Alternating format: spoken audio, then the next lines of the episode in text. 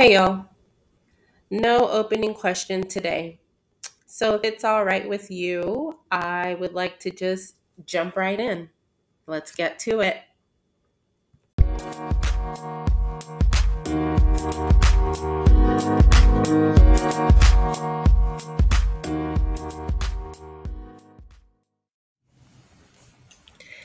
Good morning, good afternoon, good evening. Wherever you are, we hope you are well and safe. Welcome to Trying to Blow Out a Light Bulb People of Color in Recovery. I am your host, Desiree.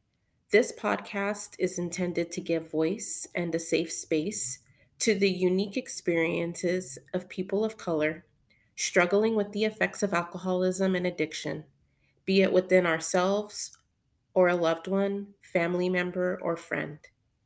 We strive to honor this intent by providing content solely sourced by those of us who identify as a person of color. All are welcome to tune in. We are friends, family members, and loved ones of alcoholics and addicts that have found a path to peace and serenity. We who live or have lived with the seemingly hopeless problem of addiction understand as perhaps few others can. So much depends on our own attitudes, and we believe that changed perspectives can provide relief and lead to healing. Before we begin, we'd like to express that in this podcast, we represent ourselves rather than any 12 step group or program. Here, we share our own experiences. The opinions expressed are strictly those of the person who gave them. Take what you like and leave the rest. It is our hope that you'll find something in our sharing that speaks to you and resonates within the confines of your heart and mind. Let's heal, y'all.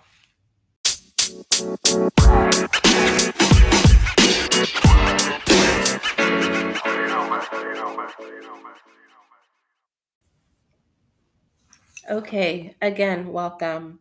Today's reading also serves as the episode topic. Um, it is an open letter from an alcoholic. I am an alcoholic.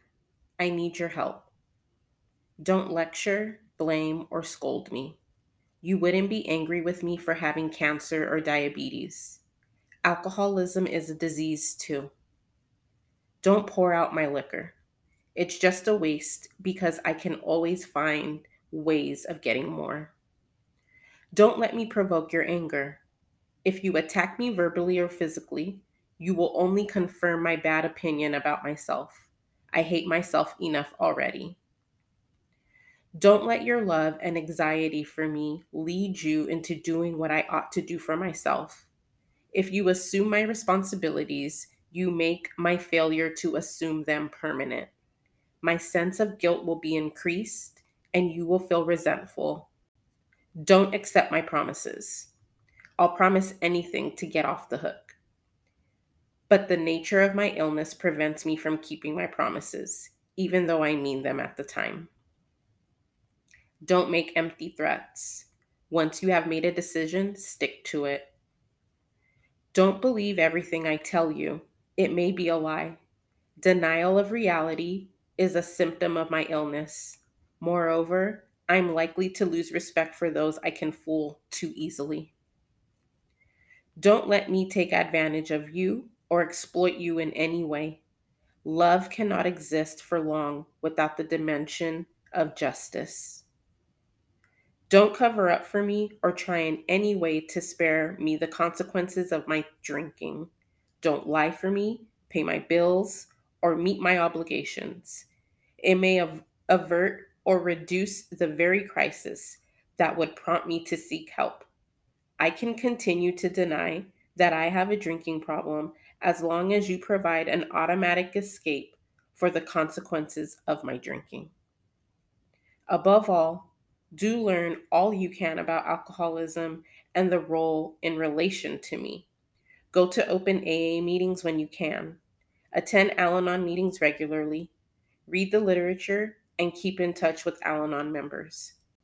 They're the people who can help you see the whole situation clearly. I love you. Your alcoholic.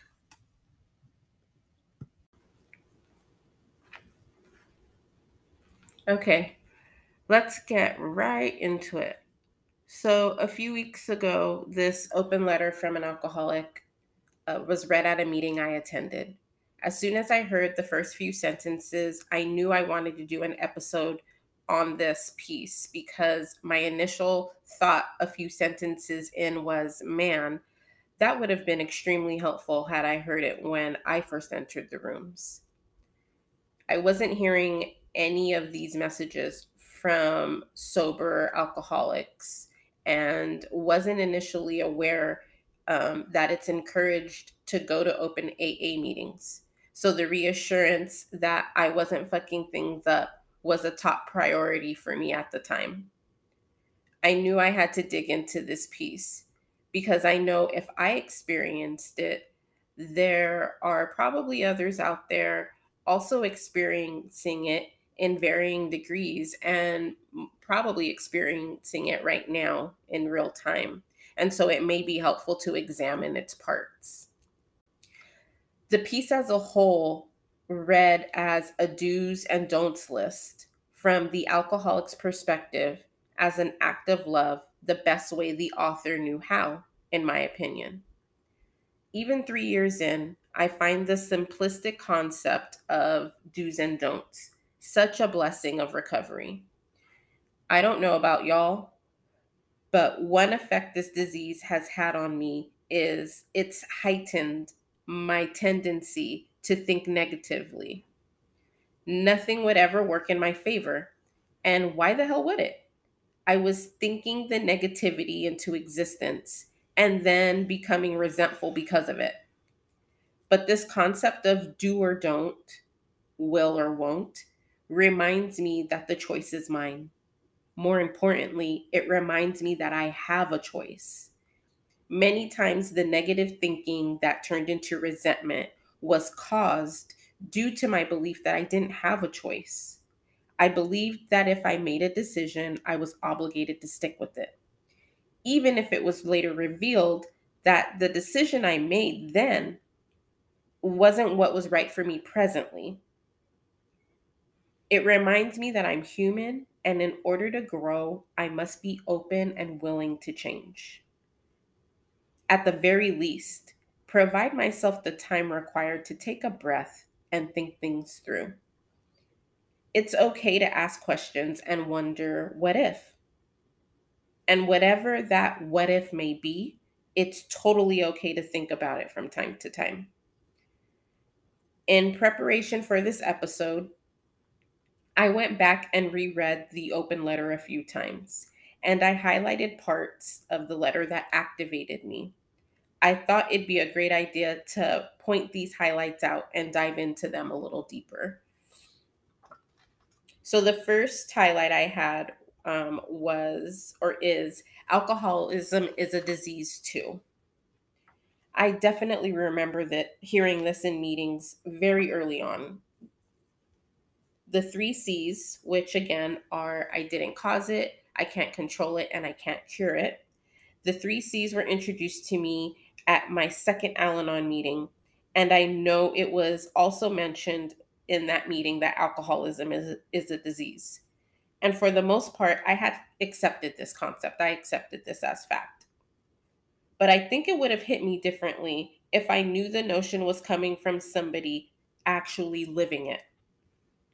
Like, it's one thing to know cancer exists, right? It's another thing to have cancer or for a loved one to have it. It's just a completely different experience that we go through. Compound that with the fact that my reality during my early Al Anon days was that I was living with al- active alcoholism and there were no signs of recognition of a problem, nor any signs of slowing down. And it became evident how much it would have meant to hear this, hear that alcoholism is a disease too, from someone that has been there and is here to tell me about it. There would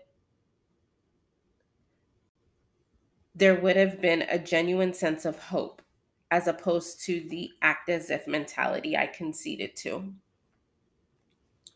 The next highlight I had or have is don't let me provoke your anger. If you attack me verbally or physically, you will only confirm my bad opinion about myself. I hate myself enough already. Yeah, this one would have helped immensely. My anger, I would allow my anger to get provoked, and my weapon of choice was my tongue. Still is. It's sharp, and if you got me there, it won't mince words, and I'm happy, elated even at times, to verbally illustrate to you that I'm smarter and therefore better than you. Yeah, definitely not my proudest moments. But in the end, alcohol won. Because as time went on, that boisterous, I'll tell you confidence that I had was confined to my thoughts. Fear consumed me and shut my throat. It forced my teeth to press on my tongue to ensure not even a peep would escape. And as a consequence, that fear had nowhere to go. So I trapped it, suppressed it, and absorbed it. But fear not, it definitely made sure, the fear definitely made sure I felt it as I let it go. The next highlight I have is if you assume my responsibilities, you make my failure to assume them permanent. Okay, see, this was me I swore, I swore up and down I had to pick up the slack because if I didn't, if I didn't, I couldn't live with the consequences. I completely fell into the martyrdom role, gladly accepted it, and made sure you saw my badge. This role, this role of martyrdom, morphed into self righteousness, and resentment quickly followed. I was convinced that if he would just do as I was doing and telling him to do, if he would just do as I was telling him to do, he'd be happy and healthy, and I'd be happy. And bam, successful marriage. Um, insert the sarcasm wherever you want. It's it's all over. it's all over that um, that little paragraph.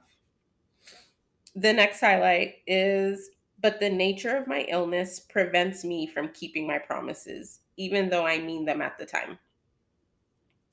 Yeah, this one would have definitely helped. I was so accustomed to believing everything that was said to me because I never had a reason not to until I did. And once I started questioning, that's when the gaslighting ratcheted up. It had me second guessing everything. It was extremely difficult to accept that he had no control over alcohol and its effects on him, especially when he swore he was under control and everything was fine. He just liked to have a good time, and alcohol was his way of having a good time. And what was so wrong with that? I'd be asked. The next highlight once you have made a decision, stick to it. So this is highlighted and underlined to hear from an alcoholic that it would be beneficial not to be a wishy washy mess would have definitely been a blessing.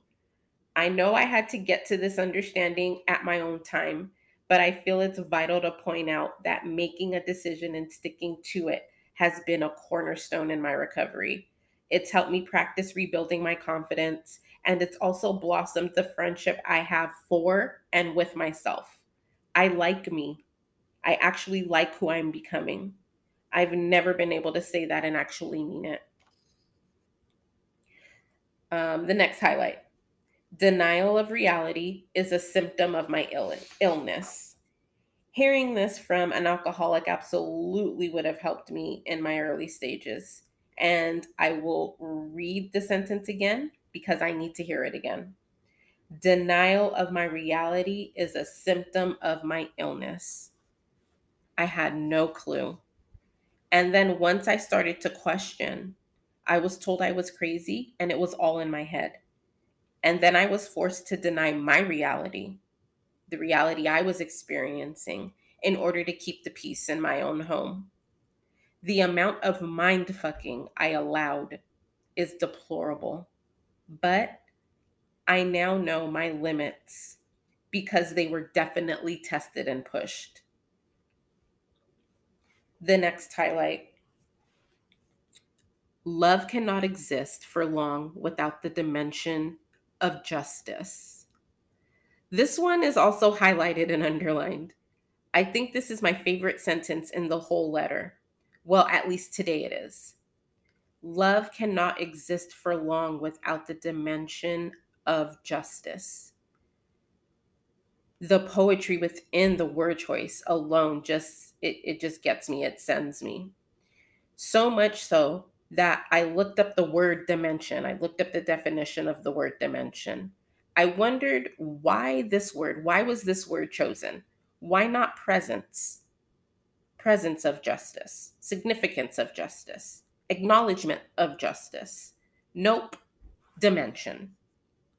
So, dimension is defined as a measurable extent of some kind, such as length, breadth, depth, or height, or an aspect or feature of a situation, problem, or thing. For me, today, dimension is used in this letter as a combination of both definitions. Dimension allows justice to vary because let's face it, the effects of alcoholism and addiction definitely vary person to person, situation to situation. It's why so many of us affected by it can't sit still and react to everything, especially when we're living with active addiction or active drinking, because we never know what's coming around the corner. For and for me, even when it was evident that the justice had just been diminished to dust, there like there was no justice. I was adamant that I was going to sweep that dust up and mold it into something tangible, mold it into something I can use and utilize. But there just wasn't enough water or glue in the world to morph that dust, to make it into something. And the more I tried, the finer the dust became to the point I could no longer see it and even attempt to gather it. Once I accepted there was no love without the dimension of justice it became easier for me to detach. I began to understand the true essence of powerlessness and that my freedom was in my power to admit I had absolutely no control over people, places, and things. So we have two more highlights. Um, the next one is I can continue to deny that I have a drinking problem as long as you provide an automatic escape for the consequences of my drinking. So this one ties um, this one ties into one of the aforementioned highlights regarding responsibility. I resented my qualifier for not pulling his weight. And yet I continuously cleaned up messes and lied and omitted the reality of my home life because that's what a good wife is supposed to do, right? We're supposed to clean and feed and nurture and take care of and support. Sure, yes, yes. I still believe that these are great qualities for a wife to bestow, for anyone to bestow. But my home life was not that. Cleaning up someone else's mess, another adult that is perfectly capable of cleaning up their own mess, that's not taking care. That's not support. That's enabling. And so while I was a willing participant in the chaos because I thought it was my duty, it was all his fault. This is my thinking. It was all his fault because why am I the only one? Why am I the only adult doing the adulting? It honestly never dawned on me that I had a choice. I didn't have to clean up his messes. More importantly, I didn't have to clean up his messes because they weren't a reflection against me at all. Hearing this from an alcoholic, I think would have helped me understand and accept that my actions contributed to the chaos as well. And the last one, the last highlight attend Al Anon meetings regularly, read the literature, and keep in touch with Al Anon members. They're the people who can help you see the whole situation clearly. I understood this concept pretty early on. But again, it would have been nice to hear from someone that has been there and back to provide me with feedback because I was hearing the exact opposite from the active drinker. But I'm grateful this concept stuck with me early on because the constant attacks against recovery and my decision to practice a program may have deterred me otherwise. Recovery has been more than a blessing for my journey into finding myself, and I'm grateful to and for everyone I've uh, encountered thus far. And I look forward to encountering even more blessings and abundance as I continue forward on my path to peace and serenity. As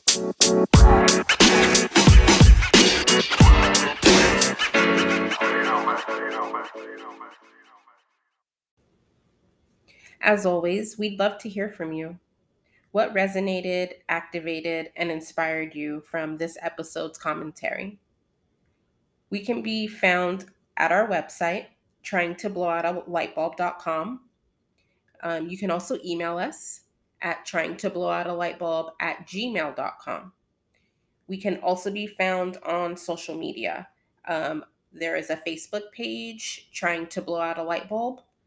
Um, we're also on Instagram. The Instagram handle is Trying to Blow Out a Light Bulb. And the Twitter handle, we are also on Twitter. Twitter Twitter handle is Let's Heal Y'all. Again, we'd love to hear your experience, strength, and hope. Thank you for tuning in. We welcome you and hope you find the support and guidance we have been privileged to experience. We who live or have lived with the problem of alcoholism and addiction understand as perhaps few others can. We too were lonely and frustrated, but we discover that no situation is really hopeless and that it is possible for us to heal, whether the addict is still using or not. We urge you to use this podcast as a meeting between meetings, as a way to discover if a journey to recovery speaks to you. Recovery has helped many of us find solutions that lead to serenity. Much depends on our own attitudes, and as we learn to place our problem in its true perspective, we find that it loses its power to dominate our thoughts and our lives. Without such spiritual help, living with alcoholism and addiction is too much for most of us. In closing, we would like to say that the opinions expressed here were strictly those of the person who gave them. Take what you liked and leave with the and leave the rest. A few special words to those of you who haven't been with us long. Whatever your problems, there are those among us who have had them too. If you try to keep an open mind, you will find help. You will come to realize that there was no situation too difficult to be bettered and no unhappiness too great to be lessened. Let understanding, love, and peace grow in you one day at a time. Let's heal, y'all.